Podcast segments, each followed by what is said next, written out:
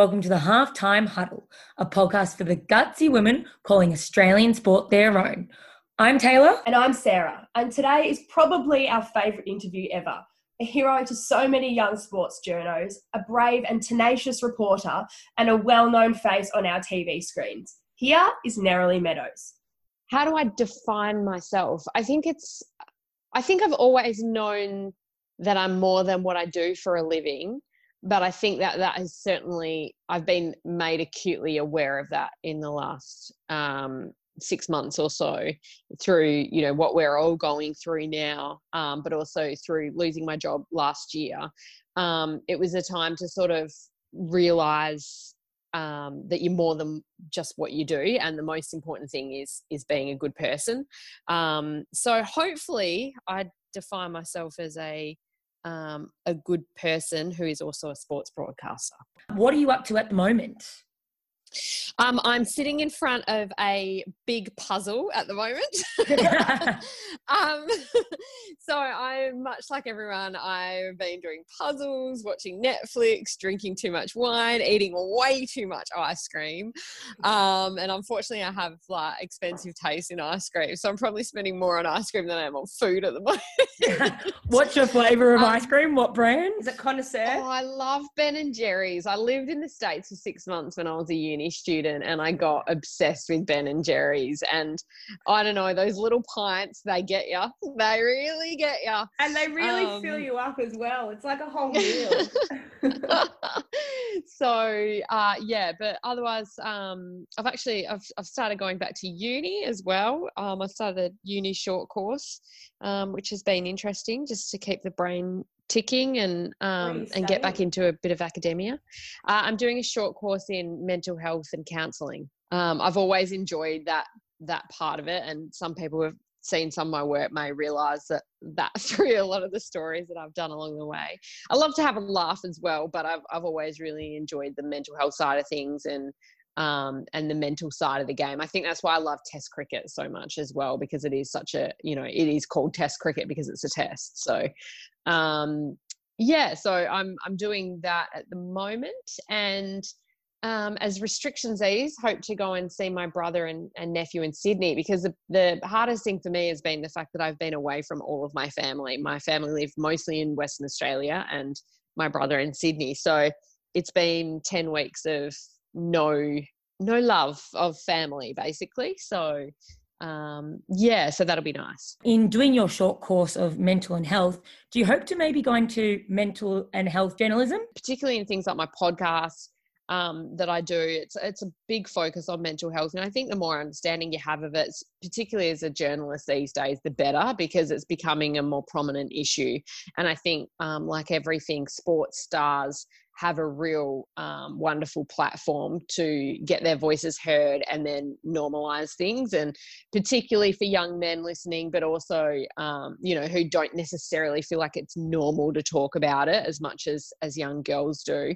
I think it's great that they're using their voice as a way to help other people. So I think sports journalism and mental health almost go hand in hand at the moment. And hopefully that's the case going forward too.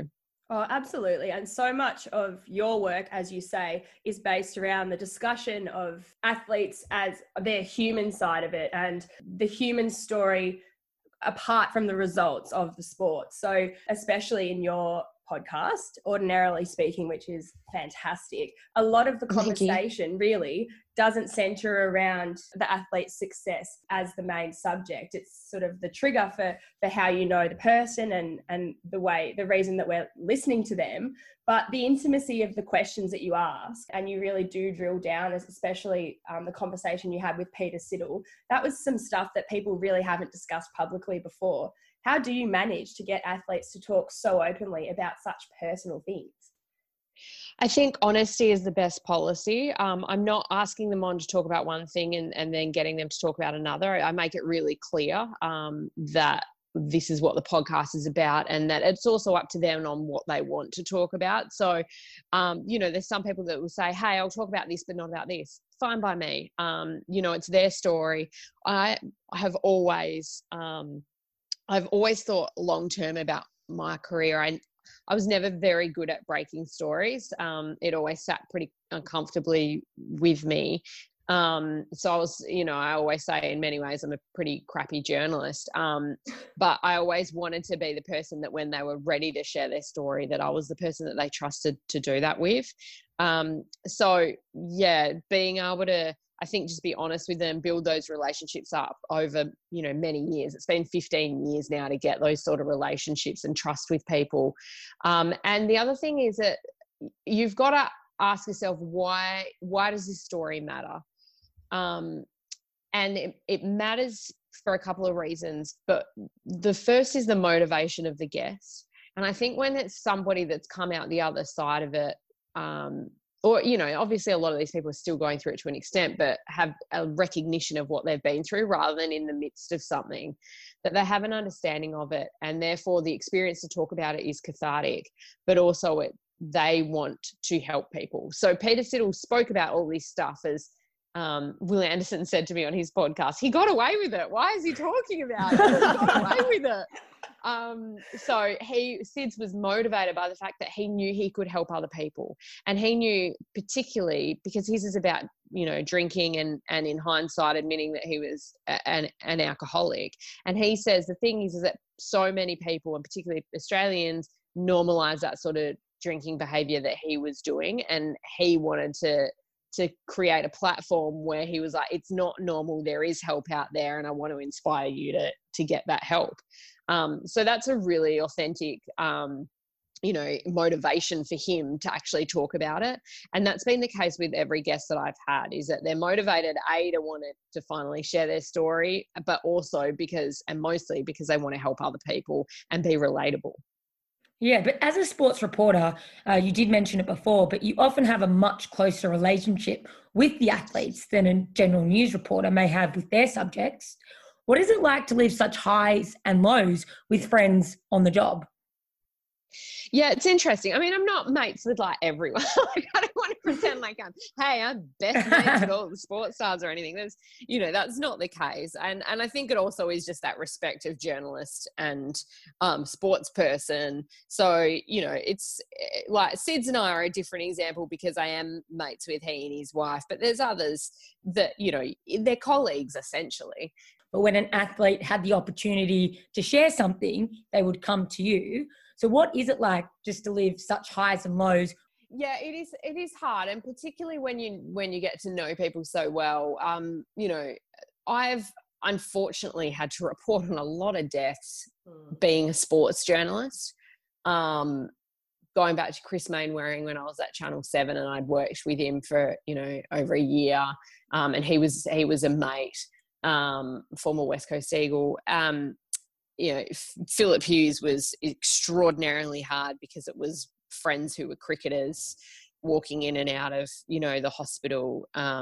Phil Walsh in Adelaide, you know, Spud Frawley, even commentators like Drew Morfitt and people like this. And unfortunately, I've been on air for a lot of those times or been reporting on those stories. And it is very challenging when the two worlds meet, because that's obviously not what you expect when you become a sports broadcaster. And in those moments, you just try and be as empathetic yet professional as you can. I think particularly with the Phil Hughes one, when I was doing, you know, the live crosses outside the hospital to not just Australia, but to the UK as well.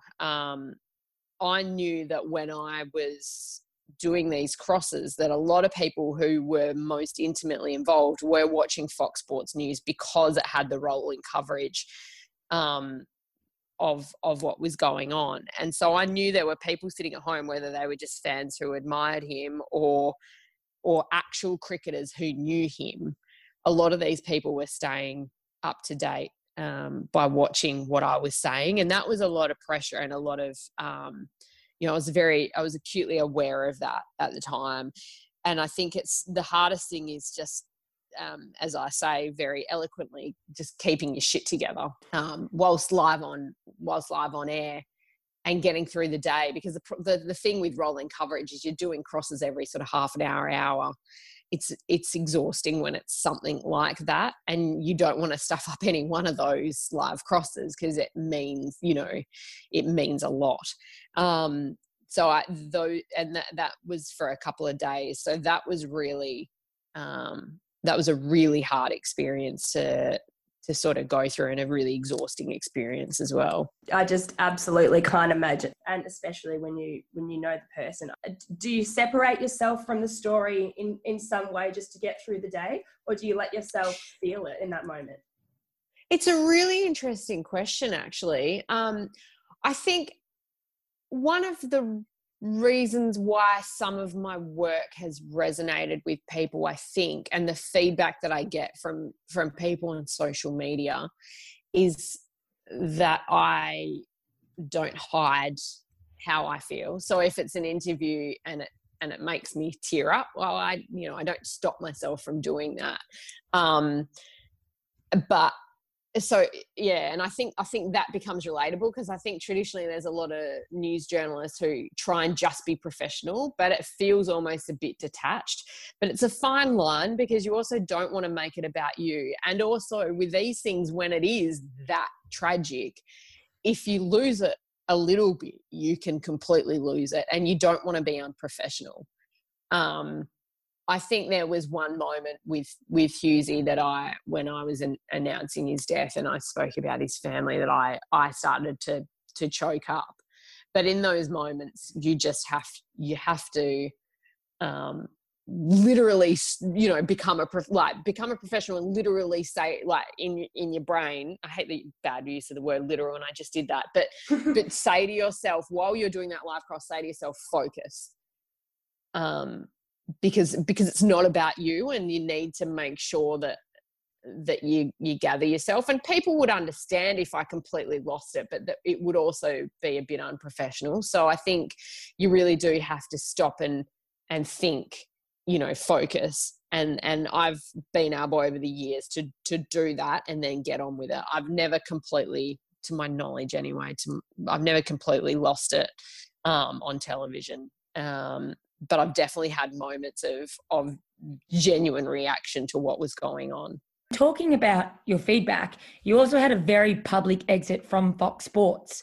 What is it like having everyone weighing in on your life? The beautiful thing was most people were being really lovely to me. So it was actually really positive feedback from people in the public and on social media. So it was fine. It was a bit overwhelming, but it was, as I've said, it's kind of like living through your own funeral. But it's been a really hard and challenging experience to go through, but I sort of believe that setbacks breed empathy. And I remember thinking very early on in that experience that this is going to help me connect with other people who go through the same thing, or in sport, you know, get delisted. It gave me a greater understanding of what it's like. The public profile side of things, I'm lucky. I don't really have much of a public profile. Like, I don't, you know, it's not like anyone stops me in the street, or, you know, I don't get, you know, papped in magazines or anything like that, like an Aaron Molan or some of the other far more well-known people than me. So most of the time I tend to just, you know, no one really cares that much, which I think is why it surprised me so much, the amount of feedback I got when that did happen, because I didn't think I realised just how much so many people cared, which was nice. But yeah, it's definitely hard to experience those things in a very public manner. But like I say, there's also a lot of good to that, because it's a little bit like living through your funeral, where all these positive things come your way, and people start saying really nice things as well. And you feel like you actually did contribute something over the years, and that was of meaning to people. And I think that's really important, because the word in itself, redundant, makes you feel pretty redundant. Yeah, I certainly feel that at the moment. Little did you know at the end of last year that so many people would be in the same boat as you. You just got ahead of everyone. I don't know if that's a good thing or a bad thing. I guess I got to go to the Super Bowl, so I'll take that as a win. But yeah, we certainly, none of us knew where this year was headed. That was for sure. Oh, absolutely. And we were going to ask about the Super Bowl, actually. How was that? Oh, it was phenomenal. It was one of the greatest experiences of my life, and will be until the end of my life. It was unbelievable, just everything that I thought it would be and more. The people that I were working with were wonderful people, and yeah, and I just, the game was amazing. The experience around the game was amazing. I was so fortunate that it was in Miami, which was a real fun town, and you know, sunshine and all those sorts of things as well. Patrick Mahomes, you know, who they're saying, you know, is the best ever, not the greatest ever, but the best ever, just with what he can do. And, you know, certainly showed that in that game to win it. And yeah, it was a surreal experience, but also just a phenomenal experience. And I keep trying, you know, you talk about redundancy and going through the waves of that, and also in isolation right now and what we're all missing out on, and you know, it's not fair and all those sorts of things. And I try and remind myself that, because we do have a tendency as humans to sort of just write things off, and everyone's going 2020 sucks, and obviously it has sucked for many reasons with the bushfires and the pandemic. It's been really genuinely tragic for a lot of people. But I also, within my own little bubble, try and remind myself that, no, you also got to go to the Super Bowl. You also, you know, worked on the ATP Cup and the Australian Open. You also got to stand with 86,000 people on the MCG while the girls won the World Cup. So there was a lot of great things about this year before going into isolation. And I think for me, certainly, it's really important to keep reminding myself of that, because otherwise it does just feel a bit sad and bleak. So it's always important to you know, keep that perspective in your own mind. Oh, absolutely. American athletes are traditionally, they appear to just have a very different mentality and approach to competing on the world stage. Did you find that at the Super Bowl, that it's a different approach? Yeah, for sure. But I also found it from my point of view of broadcasting sport, the way, you know, and a lot of people would have seen it with The Last Dance, the doco on the Bulls on Netflix, but the way that Americans broadcast sport is so different. You're really encouraged to have a personality and to embrace that personality, and I don't think that's really the case in Australia. You know, it is, we still have that tall poppy syndrome, and yeah, I don't know, it can get a bit same, whereas in the States, and I'm not saying it's worse or better, but it was just fun to be a part of something in the States where you're working with Americans who are, you know, it is very much, this is entertainment, and be who you are, you know, for the good and the bad of it. And it was so much fun working with people who, you know, you're embracing all of yourself on air. It's a different experience, you know, and I've done bits and pieces like that in Australia, but it was very cool to sort of just have permission to just have fun with it. And that was really fun. Emmanuel Acho, who was one of the experts I was working with on ESPN, he's just brilliant at what he does, and him just really, really fun to work with. So yeah, there's some, it's, you know, it's a bit like when you're on the dance floor and, you know, you really want to bust out, but no one else is sort of going there. And then when other people start going there, you're like, all right, we're on, let's go. It's a little bit like that sort of energy, you know, that you go, all right, we've got permission to go here. That's what it felt like. You've talked about the Super Bowl, the Australian Open, the cricket. How do you make yourself an expert on every athlete and every sport? Well, first of all, I know I'm not an expert. And when people say, oh, you're a sports expert, I'm not. I'm a journalist. I'm really good at making observations. I'm good at building relationships and asking the right questions in the right moments. So I've never pretended to be an expert. I've never spoken about things that I don't feel like I have the right to speak about. And I think that's starting to get a little lost in journalism, that people, you know, it's actually not about your opinion. It's about the facts, the story, the people involved. and I've never tried to express something I don't understand.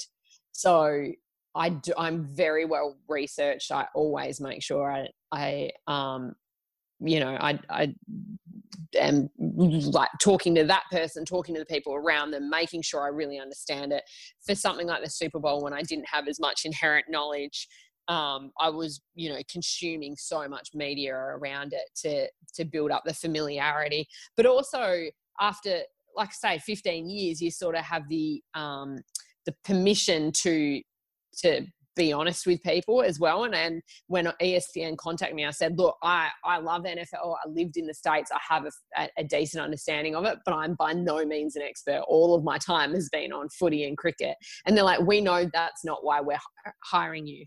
So I think being honest actually is quite important as well, because then when I got to the States, I could tell my two American co-hosts that, hey, I know you already know this, but just don't throw anything at me that's going to trip me up, because I don't want to make everyone look bad.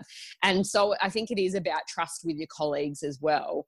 You're just not pretending. I think too many people pretend instead of doing the work or being honest, and stick to your lane a little bit. Like that, you don't need I wasn't there to be the expert opinion, if that makes sense. Unfortunately, those sort of opportunities now, overseas opportunities, obviously are going to be parked for a little while.